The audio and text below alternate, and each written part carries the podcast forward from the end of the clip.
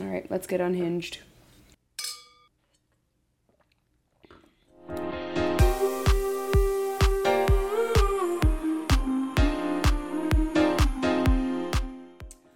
Hello, I'm Izzy, And I'm Jessica. and welcome back to our special episode of The, Greatest, genre.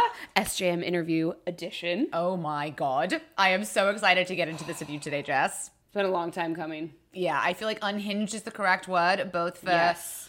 how this conversation is going to go and also how our reaction was during the Our general itself. experience watching the interview, just for context for everyone, we were unable to watch the interview together as we had originally planned because I ended up traveling. Mm-hmm. And so we were texting each other. At one point, we tried to be on the phone with each other while the interview was happening, and that immediately had to stop because, of course, we needed to listen to Sarah's words. I have four pages of the most chaotic notes I've ever written in It was just a life. very yes, it was a very unhinged experience between the typing, the trying to videotape parts of the interview, the texting. No, it was just you- all too much. It There was was, all a too much. lot going on. But we have since consolidated said notes and we are looking forward to talking about it here with you. So, just a couple of reminders before we dive in.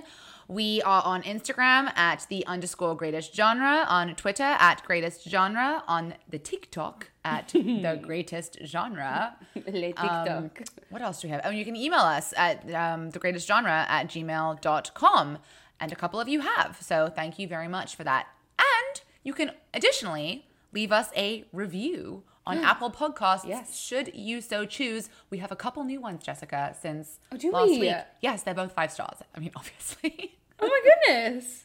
Thanks, guys. So we appreciate you. Thank you so much. We uh, are thrilled that you're still here with us listening along.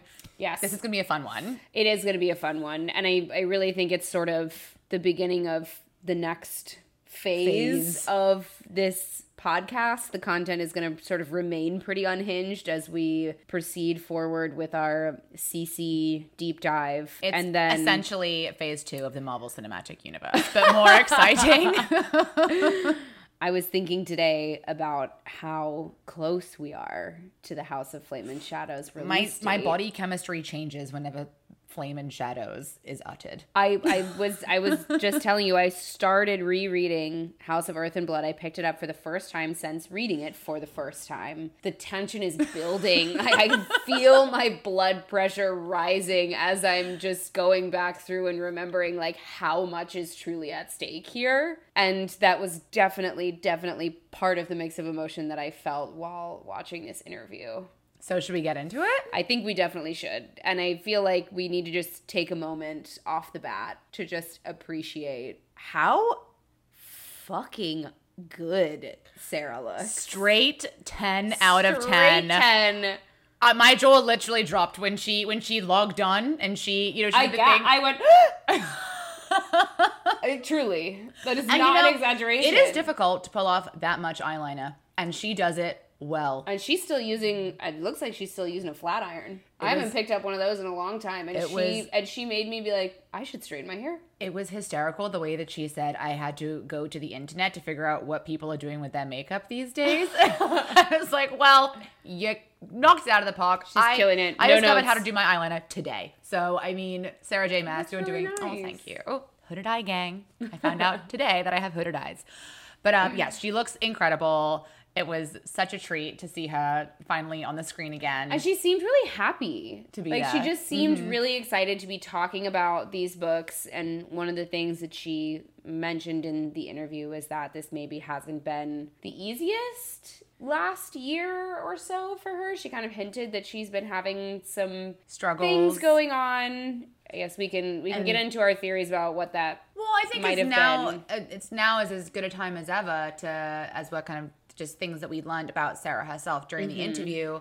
She did say that she was going through a lot this year, and that was maybe what caused her to toss the first draft. she did the toss the, book? first draft, and it was two hundred thousand words. I mean, do you know how much we had to struggle for ten thousand words for an essay in college? Remember? Can you imagine tossing that all out after battling through that for how many hours you did? So it leads us to believe that maybe the Hulu show Well, and there's been the a, rocks. there's been a lot of speculation amongst the mm-hmm. fandom for a while that things were maybe not going well.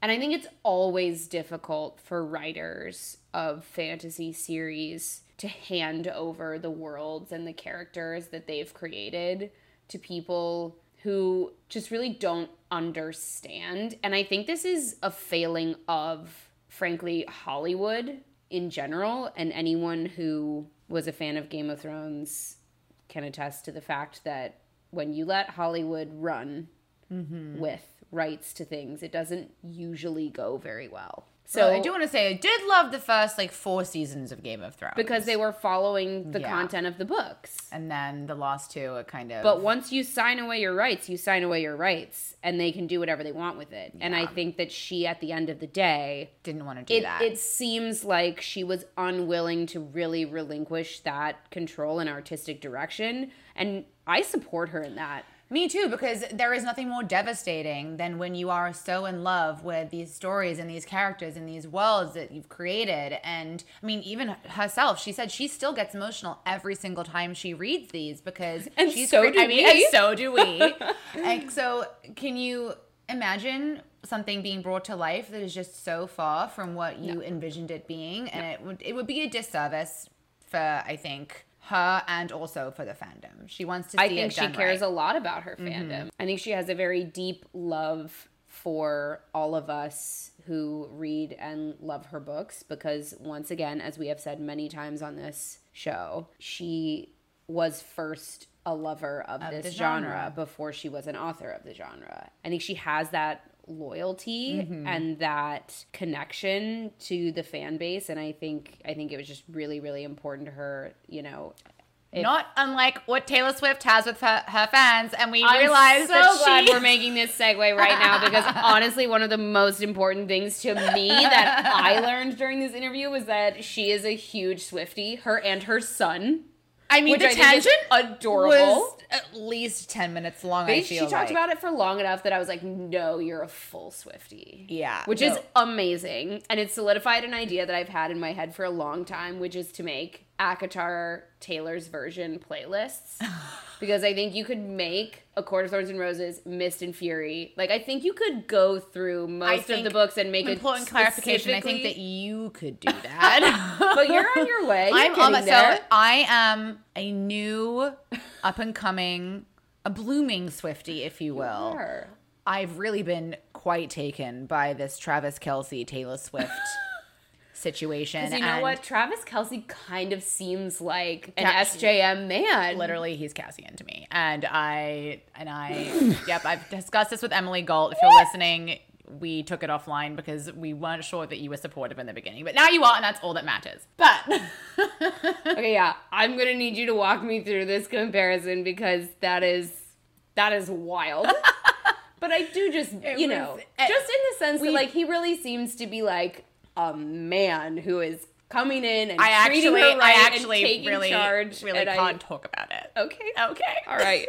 But you made a great point when you said that you wished that Sarah J. Maas maybe paid a little more attention to the fan theories the way that the Swifties pay attention to the clues that Taylor drops in her Well- in her social media. Well, her- I think there's a lot. I think there is a very similar level of dedication. Like I think Sarah J. Maas's Right. fandom uh, nuts. has the same passion. it's like national treasure. Passionate. Passionate. Uh, I think they are equally as passionate about Sarah's works as the Swifties are about Taylor's music. Right. Which is an amazing thing. I and just- so I don't I don't know that it's something that's a disappointment to me, but I think there's definitely an opportunity. It would it's overwhelming for I have sure. to tell you, I was devastated when she was like, I haven't paid attention to any of the fan because I mean, Well- if you're listening to this, chances are that you've read some fan theories out there.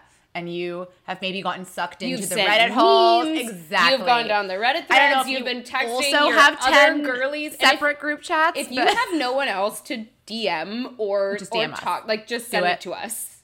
do it. Nothing We'll brings respond. us more joy than like going on a journey with someone else about these books. But she was like, I've never really like I don't really know what any of the theories are, and I was like, oh, Now, in her defense, like she said, she's had a lot going on, Right. and we did desperately need more stories from her. So it's like, which one do we want more? Do we want her to be online? No, you make a great point. She said she's working on Interacting with us. six, and I'm and I'm. Although apparently some people are calling it ACOTAR five because they don't count the novella as. I've heard this too. I call it six. I'm are calling five it books. ACOTAR six. Me too. Okay, great. It's the that next we're aligned. ACOTAR novel. It's the next full Yes. novel. So that so it was two, twofold that update that we got from Sarah. One fold Wonderful. is that she is working on the the next thing she is working on is for the ACOTAR series. And Huge. The second fold is that it is a full novel. Now she did not confirm Whose whose point of view it point is view But I think I we think we all all have a pretty good idea of at least two characters. It's gonna be Shadow Daddy Azriel and. Do we, okay, but okay, who do you oh. think the second one's gonna be? I've already done my mic bump. It's- Do you think it's gonna be I don't know. Elain? I don't know. Or do you think it's gonna be Gwyn? I don't know. I know, I don't know either. Maybe it'll be three. Maybe he'll really. Maybe know. it'll, we'll just get thrown for a loop and it'll be Lucien too. If it's And- Azriel and Elain, I'm gonna be really worried. I know. She could throw in a third POV. It could be Azriel, Elain, and Gwyn. And then the last one is just Elain And, and, Lucien? Lucien. I don't know. It's Oh my god, stressful. I'm getting nervous. Okay, bring it back to the like interview. line for a roller coaster. I'm so scared. Other important little notes that I took that aren't necessarily the most important things that happened in the interview, but they made me very, very happy. The fact that a Bible exists with every single description of every single character. I need it. and I need it. When she's done writing novels, I need her to publish release- her active encyclopedia of the SJM universe. I want it bound and illustrated and and just I need it I need it to be like huge and enormous and dramatic. It looked like one of the sit- books in the and like Harry Potter in Yes, the library. and I Yep. want it to sit above perhaps my fireplace as like a main main focus of the decor in my future home. Wow, you really thought that through. I ac- it actually just came to me just now. That was impressive. Thank you. Another note: she no longer stands by the statement that you do not have to read ACOTAR to read Crescent City. So originally, when she came out with Crescent City, she mm. said that you don't have to. Yeah, she was like Oh. she. It oh. was I guess in previous interviews that we have not we have not seen. She said that you didn't have to because one of the questions was they asked, do, "Do you still stand by that?" And she said, "No." I would agree. Yeah, I don't I think would- you I have think to so. read. I think it's more fun. No, no, no. She said that now she's Wait, did we do, Did we do a spoiler alert? I, I just we should we'll put it in the title. Like this is about this is Okay, about well, flame and shadow. Before I before I say what I'm about to say, big spoiler coming your way for ACOTAR and Crescent City. I think if you don't read ACOTAR first, the reveal at the end of House of Sky and Breath when she goes into Prythian Mm. and you're picking up on the fact that the scarred hands are Azriel's and then there's this tiny female who's Amren and then maybe not this for the first book you have to read it, but I think at least for the one upcoming, it's not going to make a lot of sense. Some of these characters. I just this. think it's a much richer because because if you read it in reverse, if you read Crescent City first and you read both books, then at the end, then if you go to read ACOTAR, you meet Rhysand, and you I think you would just be confused. yeah, no, you would so be like she- you would be like, is this? Yeah. So she says that you need to read Is this ACOTAR recent? now before you read Crescent City. I think I think that you makes should. that makes sense. Now, on a slightly separate note, but something I think that is worth reading or noting. I swear this is my first class. I have actually been asked by several people. I have. Friends though, not like Not like not like fans. I have been asked by several people what the best Order. order is to read the books in. I stand by our order. like it, but even like right now, Mm-hmm. right? So people were saying, okay, between now and, and leading up to Crescent City three, should I read everything again? Or like, should I just read Crescent City? Should I just read ACOTAR? Should I read like the first four books of ACOTAR and then read House of Earth and Blood and then read all, Silver you Flames and stop then read ACOTAR. It's impossible. no, but they're like people are taking the whole and they're doing it like universe the, like the and they're like doing it linearly. And I don't I don't know if that would be my recommendation. I feel like rereading Crescent City is imperative. I also think that people who read this genre Mm-hmm. fall so in love with the characters in the world, it would be very difficult to pull yourself away from a series that is not finished if the next book was there for the taking. True. How would you just stop after Mist and Fury? Are you joking? well, they're saying to stop after the novella and then read Earth and Blood and then Silver Flames and then House of Sky and Breath. I couldn't do it. It seems like it would be a disjointed user experience to me. Yeah. The bigger one I think that is in question is Throne of Glass. And because we don't know yet If, those characters come into get- play, I like I don't what do know what to tell were- I, people. wait, I'm trying to imagine you reading Aelin Galathynius making her way into House of Flame and Shadow somehow, and I'm No. trying to imagine your reaction to it. like also like this is the first Sarah J. Maas book that I'm going to be reading where it is actually impossible for me to spoil anything for myself. yeah. Which is going to be tough because I kind of relied on some of those like comforts. Because you are 'Cause I'm a nervous chaotic, reader. nervous reader. Yeah. I don't spoil anything. I'm I've I've been training for this. I am so anxious. And this interview did not necessarily help. No, so we can talk about some other stuff that she said that gave us pause and that made us a little bit nervous. Yes. I think um, that's probably. Should we talk about Hunt and some of the things that she said about Hunt? I think we should because it's the hardest part. It's the, it was the hardest part for me. So this is a literal quote that she said from her interview. She was trying to figure out how to unlock new trauma levels for him in this next book. When does she mean for him or for us? I mean, perhaps both. You in particular. Really, kind of feels like it's directed at me. She wanted to figure out the most horrible thing that she Before could we do. talk about this any further, just, hold on. I mean, you may as well give me a little is more too. I'm scared. I know. I'm excited though because we get to learn a lot more, she said, about Hunt and his origin and his backstory. Yes, coming I up. I am excited about that, and I think there's so many great theories out there about about Hunt and his his lightning powers and whether or not there's a connection to Thurr. And then there's the bonus scene after is it after Earth and Blood? I think, Which bonus and scene it's are you talking about? Jesiba. Oh, yes, it's at the end of Earth and Blood. It's Jesiba and Aidas, isn't it? Mm-hmm. I think so. And he says to Jesiba, I think Athalar's father would be proud, but you knew the male better than I did. No, there's gonna be. We're gonna find out some shit about Hunt in this next. Book I literally have not goosebumps. prepared I'm so like there are so many amazing. I'm so excited to see what she does with it because of how she is able to weave in elements of real mythologies and cultures. One of our favorite And things about her. Thurr is, of course, I think, a pretty unmistakable nod to, To Thor. Thor. And Norse mythology. I started my reread last night. Oh my gosh, it's And well, it's my, fa- reading- my favorite type of mythology. and I am festival. reading everything through a lens of could this have been sourced from or inspired by a real mythology? Hmm. And it's really interesting because right because there's Luna right. who has the horn Mm-hmm. and it's it's very much giving Artemis, it's giving, you know, Diana from Roman mythology. And then there's Diana Wonder Woman and it's all just very like you can really just get yourself in a heap of speculation.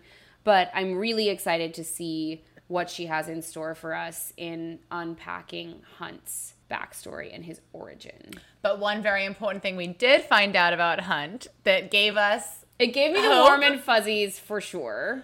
was that he and Bryce are They are officially mates. And this debunks so many theories that were out there. And I- honestly, thank God. For, I was just worried about you. I was very upset by it, and it's and it's not because people aren't, you know, it's not that I like am that upset. you love it's not that. I'm upset by people. He's your man. Questioning whether or not he was her mate. It's just that I personally was so attached to him and to them as a couple. I really fell for them so much harder than I had fallen for any of the characters in ACOTAR. I don't really know why, except for the it could have fact that he wears a it? backwards baseball Well, cap, that which is is the problematic just- element of all of this. that was so things. unfair of Sarah to do. no, it was it was. She rude. gave him wings and a backwards baseball It's hat. rude. Do you know? And he wears a wife beater, which it's giving Ryan Atwood from the OC, like- which is like my original crush. or even like a And- shirt and he like goes to the gym. He goes to frat pot. Like, you know what I loved about Crescent City, and she actually touched on this in her interview, is that it's literally like this is her fantasy version of growing up in New York City. That's what she said. Do you know what? And- I actually think that would be the best thing that could happen to either of us is if we woke up one morning and the world was the way that it is in Crescent City, except for the fact that we would be at the literal bottom of the social totem pole Yeah, well, as humans, human beings. very tough.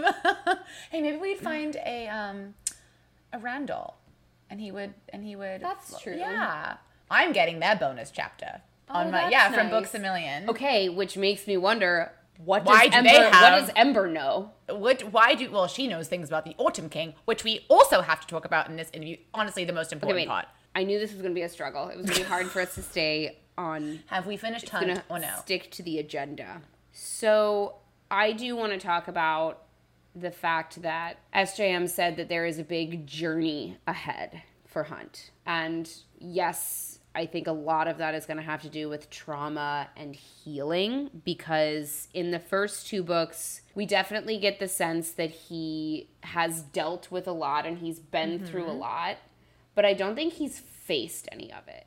No. And I think that that's a really important difference between he and Bryce. Like Bryce has been through a lot, but she she has grieved, Mm-hmm. and she has had to fight through like really really low. No, it was a huge part of, this, of her life. the Earth and Blood story, and it was very, very powerful and, and he moving. and he helps her heal, Mm-hmm. but I think it's really and this is a very very pivotal Well, I'm excited for it, Jess, because you know what? We haven't actually had that from the male perspective yet in any of Sarah J. Maas's books. We've had it a little bit. We don't get other points of view from someone that has is going through that journey we get it a little bit in Throne of Glass with Dorian and Chaol. a little bit.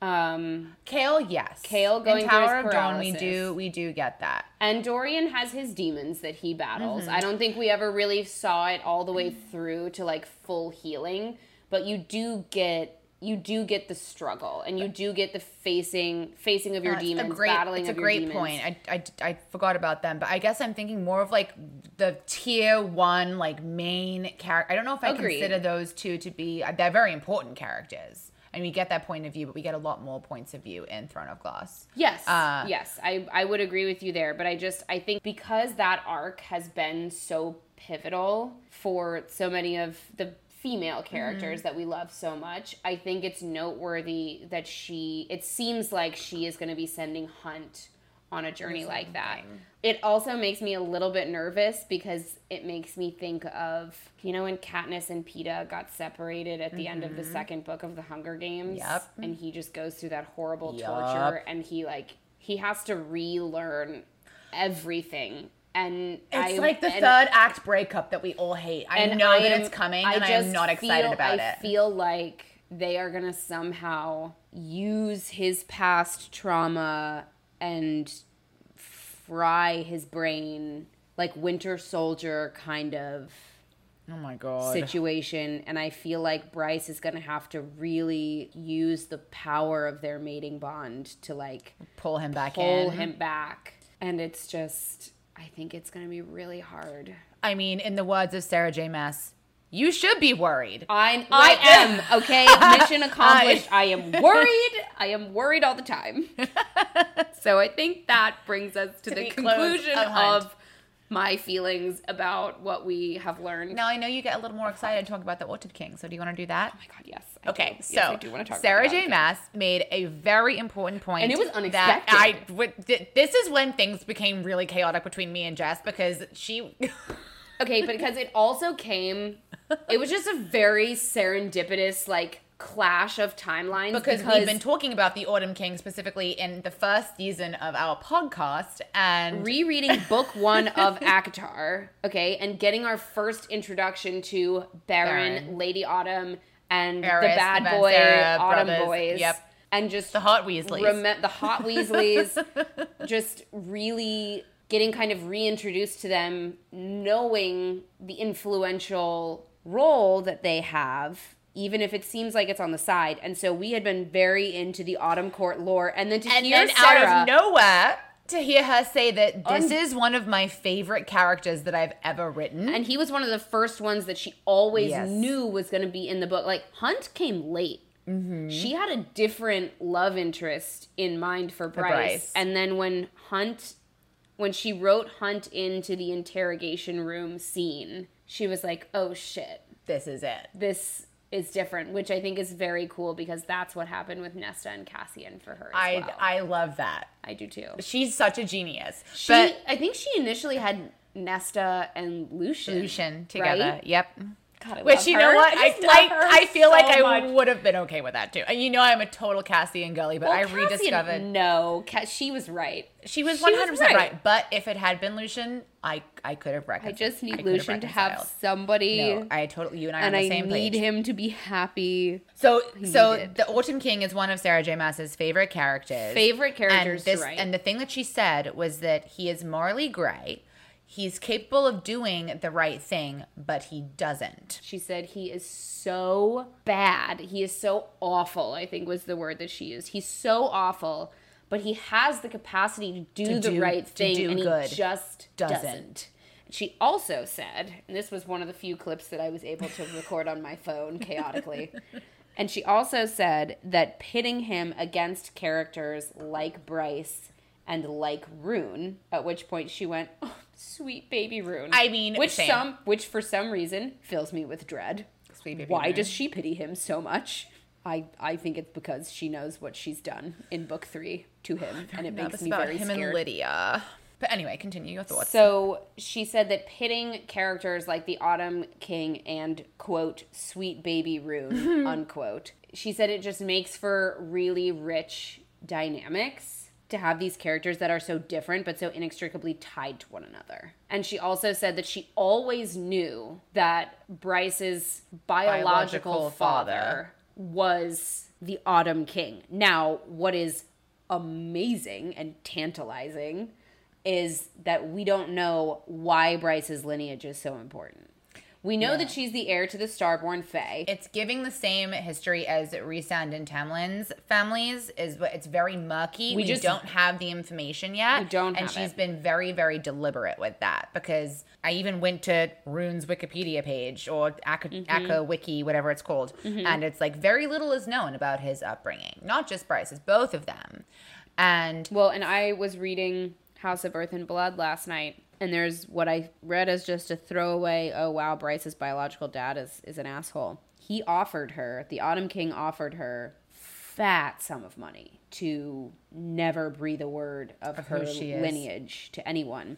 And at, on first glance, I was like, oh, her dad's just an asshole, and he's ashamed of her because she's half human. I think he was trying to protect her.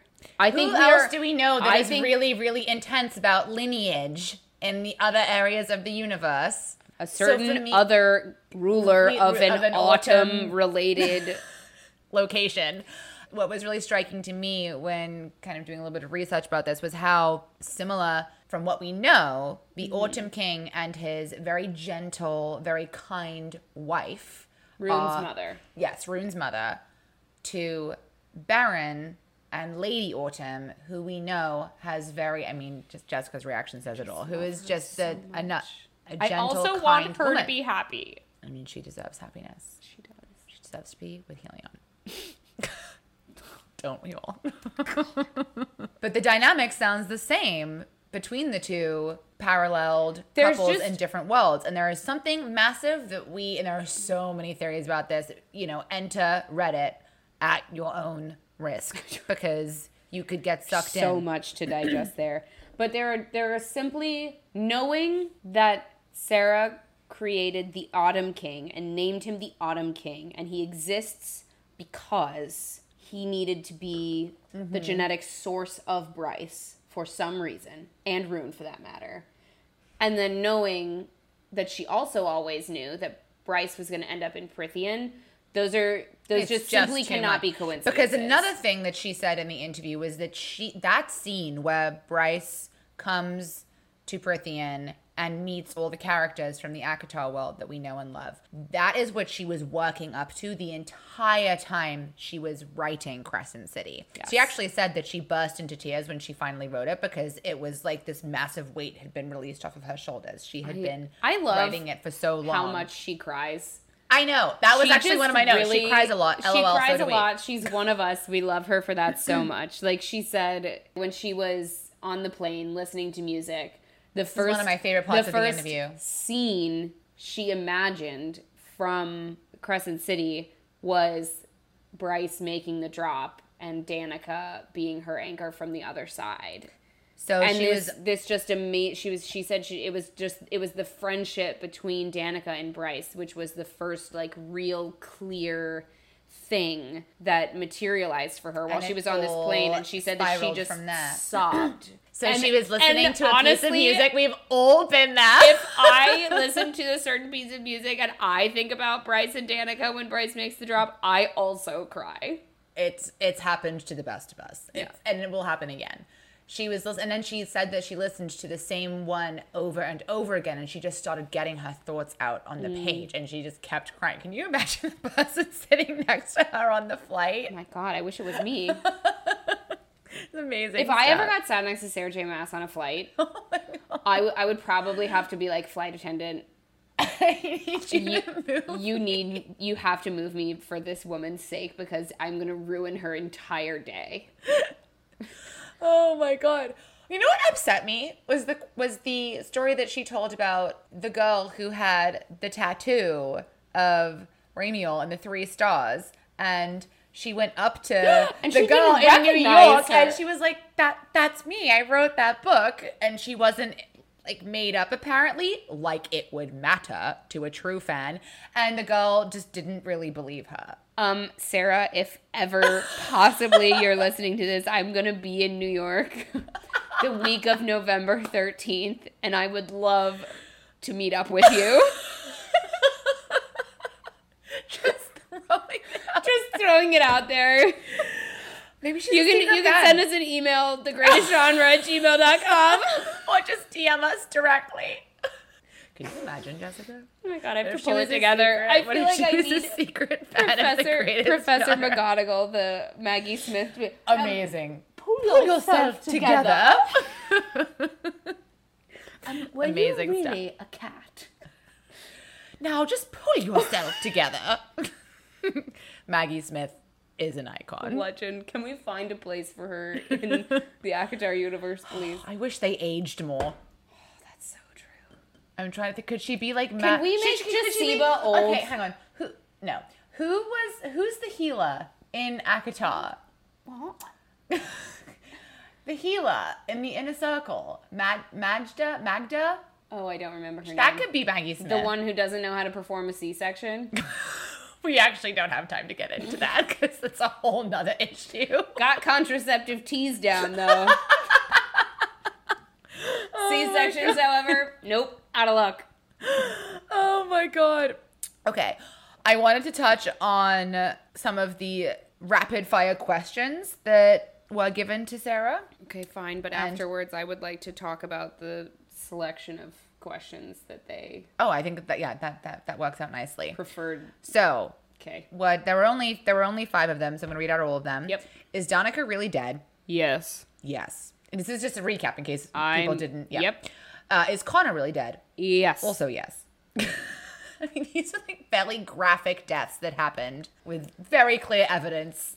Uh, Yes. Anyway, uh, does Emile really have no powers? She did not answer this one, I think which leads me to believe that anything that is a do not answer is an answer in itself. Well, right, but We don't know in what capacity. I think he is unable to access his powers, and I think that was done by Mm. someone else to him for his protection. Interesting. Okay. Does the mating bond in the Crescent City world mean the same thing in the ACOTAR world? And she did not answer this one either. What does it? I don't even have notes because I don't What know where to go with that. I don't even know. Okay, so so what does the what does the mating bond mean in the ACOTAR world? Like, what does that mean? So in the ACOTAR world, and this is a whole separate discussion that we've touched on but haven't really had in full, is that it is this incredibly rare bond between Rare.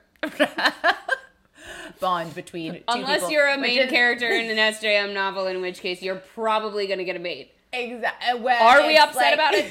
Absolutely not. Please continue. Please continue that it is rare, but that all of our main characters get one. Okay, great. and I and I think that it's it's more the hints that she makes the mating bond throughout the ACOTAR series. Things like you can't bear to see your mate in pain. Like you literally feel there's like a physical Well- bond that happens between and they you. can communicate They through can it, right? Well, so at least I don't know if that's a Feyre and Rhys thing because of the daemati It's not. situation. I reread some Kingdom of Ash today.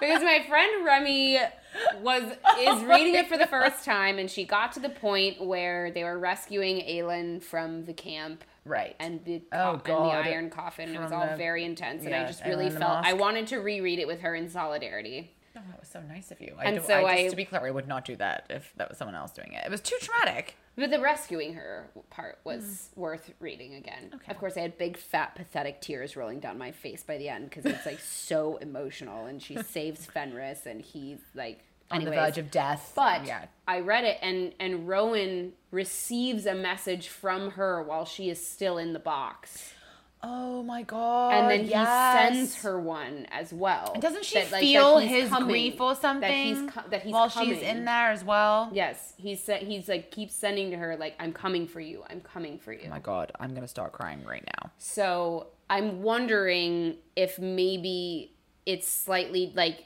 Again, different worlds. right, Same it's a different world, worlds. and and we haven't necessarily right like in ACOTAR, Nesta like she visually sees, doesn't she? Or like in or like yeah, in her it's mind, like in her she mind, she sees sees the golden, golden light thread. thread, between them. So yes. there, it could just be that there are like slight nuances. also, just throwing it out that this nonsense theory that Nesta and Cassian are not mates. Get out of here. We're putting that to bed. It's No. not a thing. Continue. So it could be a difference there, but we know from ACOTAR that mates can occur interspecies.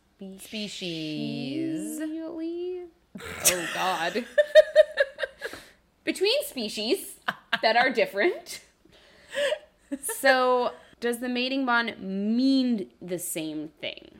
So we a mate in the ACOTAR world is described as you have met Your Your equal. equal. Mm-hmm. So maybe it's not necessarily that Bryce and Hunt are equals, but maybe it does mean that they maybe it's closer to like a soulmates kind of thing. Maybe it's that they need each other. You know, maybe it's just that they are each other's true loves. Like being Which mates in I- ACOTAR doesn't mean that you are in You love get- with each other. Exactly. That is so. That is such an important point to it make. Mm-hmm. could just be that maybe in this world, a, a mate is really more like Mm. a soulmate. Maybe it is more romantic. It's that intense, passionate, all-consuming love, that Oh, I you like could that, never Jessica. ever find with another being. I just thought of something right now, which is in this genre, SJM gets flack for all of her main characters get mates, right? I don't think But anyone should this- give her flack for that. I think it's in- fun to be like, oh, in- it's so rare. In this genre as a whole,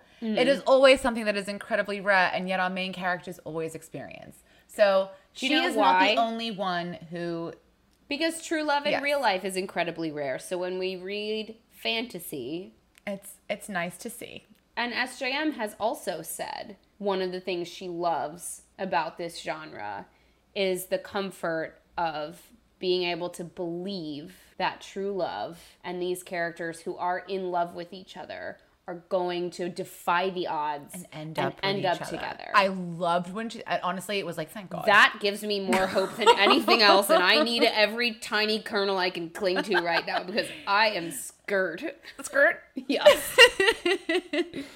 So that's the end of the the rap. Well, the last rapid fire question was: Is would- Hunt really Bryce's mate? And the answer is yes. Um, Which she had which already, said. Like, Mm-hmm. okay, I have some notes about the questions that about were the asked. questions that were Also about certain things that you choose to bring up to Sarah J. Maas. At least give her a good theory to either debunk or not choose to not answer, which is as good as an answer. Yeah. Don't bring her the Ruhn Danaan vibrator headcanon theory. I've theory. literally That never so even stupid. heard of that. Neither have I. Like, I don't. We don't need her commentary on that. No, there are more important questions that she could have uh, answered. Not a single question was asked about Lydia, which is a travesty. which makes me wonder if that was if there was potentially like a list sent from Sarah's team that was like off the table. didn't seem particularly structured or formal though. It the also, interview itself, I mean- frankly, didn't seem to me like these two women had actually read all of Sarah's books. There were a couple of things that they asked, and I wish I had written them down, but there were a couple of things that they asked that I was like, "Have you?" I read?" remember us texting at one point. It, it, it was it was near the beginning, and we were saying, "Excuse me, have you read any of her books?" I'm sure I could pull up my very chaotic notes over there and find well, it.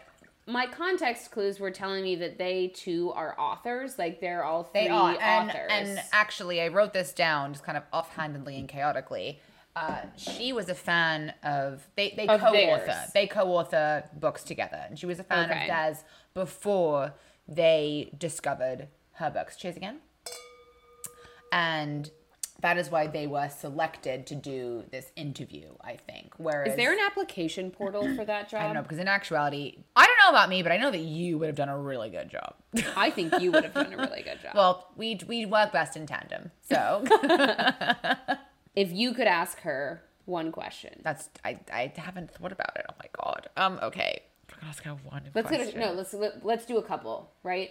Let's do rapid fire, like between me and you. Let's do like two each. I want to know her.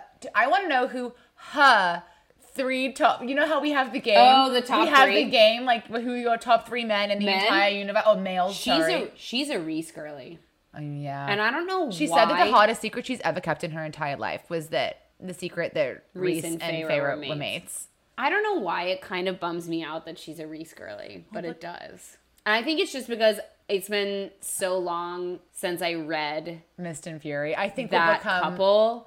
I'm still a Rhys Gully. He's not my top three, but I'm still a Rhys. He's like not even in my top five, which I He's not in my know top five is either. So Okay, this is fun. We haven't actually. I don't know if we've actually ever done our top five live. Yours changes sometimes depending on your. I'm in flux right now. Anyway, I think Mine we should is save this for the fan cast episode. Okay, fine. Okay, fine. Okay, so you want to know who her top I three wanna know are? who That my would top be really three are. fun. I think she would enjoy that question Yeah. a lot. Uh, I mean, if I could ask her one thing, it's who is who is Amren. That's what I really want to know. is Amren? what is Amren? Who is Amren? Where did she come from? I need her Okay, backstory. all I'm gonna say is in the first couple of chapters, there is a poster of the Asteri, and it has the empty chair, and it says, and Bryce says, you know, blah blah blah. The Asteri keeping the open chair to remember Uh-huh. their fallen sister. I just got chills all over my body. What What? sister? is it Amren? Is it Maeve? I don't know. Because Maeve like fell, fell. Yes. God, I can't wait to. There's not enough hours in the day for all the reading that we have to do. I think my uh, question for me would be like, why do you pronounce it Rigelus? I have that note. Important note. Rigelus is Because the correct I said it's Rigelus. Yes. Why I is it feel- Rigelus? That's can we tell? so can we tell tough. Sarah J. Maas that she's wrong? And also, can you please cast Timothée Chalamet As- as Rigelus? God, I can't. It's so hard. This is gonna be really tough. I also basically all of my questions right now revolve around Lydia and the alpha female wolf in the tank. That's a big one. The wolf in the tank. I gotta know who she is, but I also want to know about The dragon I also- seems I to be a loose say- cannon I as well. Say, I want to know about what's her name again? Ari, Ari Ariadne. Ariadne, which is so funny. I have Greek. a book on my shelf right now From Greek mythology. from Greek mythology. It's the next one on my TBR off to Crescent City. and the Viper Queen has so many. The Viper Queen has so many secrets. She knows things. Oh, by the way, um, the the nøkk, the creature in the tank, the Mm. nasty one that almost eat that Micah throws Syrinx into. rude. That was actually the scariest moment in all of Crescent City. The lo- I think When what do you I think- thought Syrinx was gonna die, you- I was about to quit. What do you think the most? I think that the that last 100 pages of Crescent City might be the most Of chaotic Blood? of. Oh, sorry, yes, of, of Earth and Blood might be the most chaotic out of any lost 100 pages in an SJM. It's book. the most incredible action sequence. Sequence. I've ever read. It was It's perfect. what? No notes. It's as you would say. perfect. I have no notes. No notes. I was on the edge of my seat, holding my breath. You think you think you're going through it when she's like assembling the rifle Nope. and vacuuming his shit up. And then you're like, "Oh my god, it It's hasn't even over." started." It was. It was like stressy. Avengers You were, you were stressy, Jesse. I was reading. stressy, Jesse. It was Avengers Endgame like Level of magnitude drama. Of drama. It was Jesse was stressy, Izzy was in a tizzy. It was just so tough on all fronts. oh no. Oh my god. But yeah, like the ending and it just oh, I'm so excited for the third one. I know, I'm me too. Excited and scared. Have we put in our PTO requests? so supposed to I've been meaning to the talk to you about this. Oh God. I think I think we need to take time off to read it, and I also I think we need to just take like a week off because I think our reactions to this need to be like Documented. like Raw. unhinged. I think I think our episodes on CC3 need to be like we need to have like the original unhinged reactions to CC3 and then maybe like 6 months later or like after Should we do I'm sorry. Should I- we do what Caven does and film ourselves reading it? I don't feel secure enough to do that. I I need to I need privacy To be in like the reading nook where you have the scented candles going, you have the blankets, My you have the enchanted forest on the YouTube TV. Yeah. You have like a cup of tea with maybe a little bit of whiskey and they'll make it a hot toddy for for this read because we're gonna need it. I think I'm gonna do a Trader Joe's run and just get like a lot of wine and cheese and we invite you all to do this because us. it's gonna be a doozy. So Jessica, Isabel. that is the meat of my notes that we've already discussed. Do you have anything else you'd like to share with the class before we before we start closing it out? I don't think so.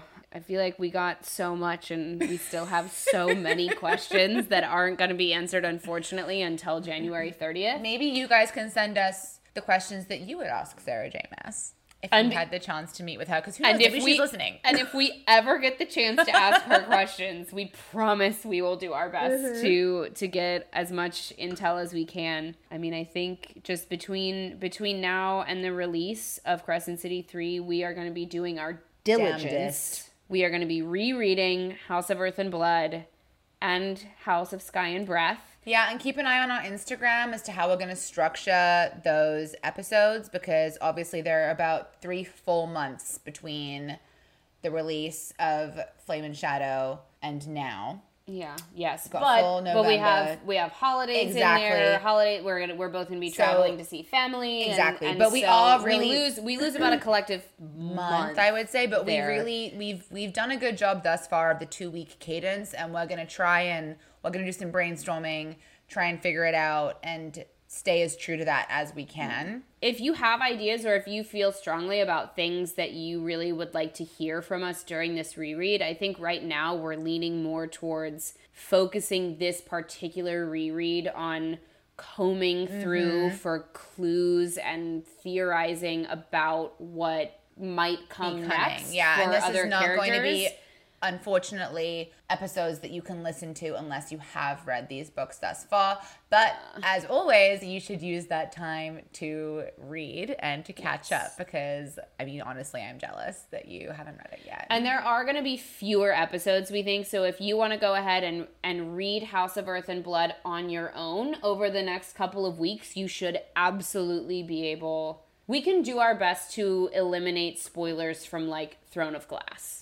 Yeah, no, exactly. I think that's that's fair. Right. One hundred percent. Mm-hmm. So we might keep a tiny little spoiler section at the end if it's necessary for across all all series. But yes, please send us any ideas or thoughts that you have. Or stuff that you want us to cover. Yes, that would be helpful as we put together our plan of action plan. for season two. Oh my god, I'm so excited. And season two is gonna be it's gonna be all of Crescent City. It's gonna be both books. Yes, exactly. So we are gonna be maybe maybe way down the line we'll we'll comb through it a little more carefully, but right now we're we're going through it as we feel we are we're trying to be women of the people. Yes, exactly. And right now, we know that as readers, the thing that is at the front of our mind is Crescent City 3 and rereading the series to make sure that we are as prepared as, as possible. possible. But I do want to just, you know, don't worry. We will be going back to uh I've loved doing the chapter dissections Yes. of the ACOTAR series because that is the series that Oh, of got, course. that is the one that Yes. made me re-fall in love with this genre. I had been in a reading slump and and I've now convinced a number of people who have never even read this genre to start reading it. It's one of my proudest accomplishments how many people you and I Have have made shared this series with. Amanda Woodworth at you. She was like, I will just never read the fantasy genre. It's not my thing. She has read all of ACOTAR. She's on, I believe, Kingdom of Ash right now. You're And kidding. I- she has gone so fast Wow. with audiobooks. the girl the girlies that I have for the most part that have started listening to it have started doing it on audiobook. All right, on that note, thank you everyone who's tuning in for this bonus episode. I am very giggly. I'm so happy so that we did it. You just keep an eye on our Instagram. We'll be keeping you updated with what we have in the works and our plan of attack For season two. Season two of the greatest genre.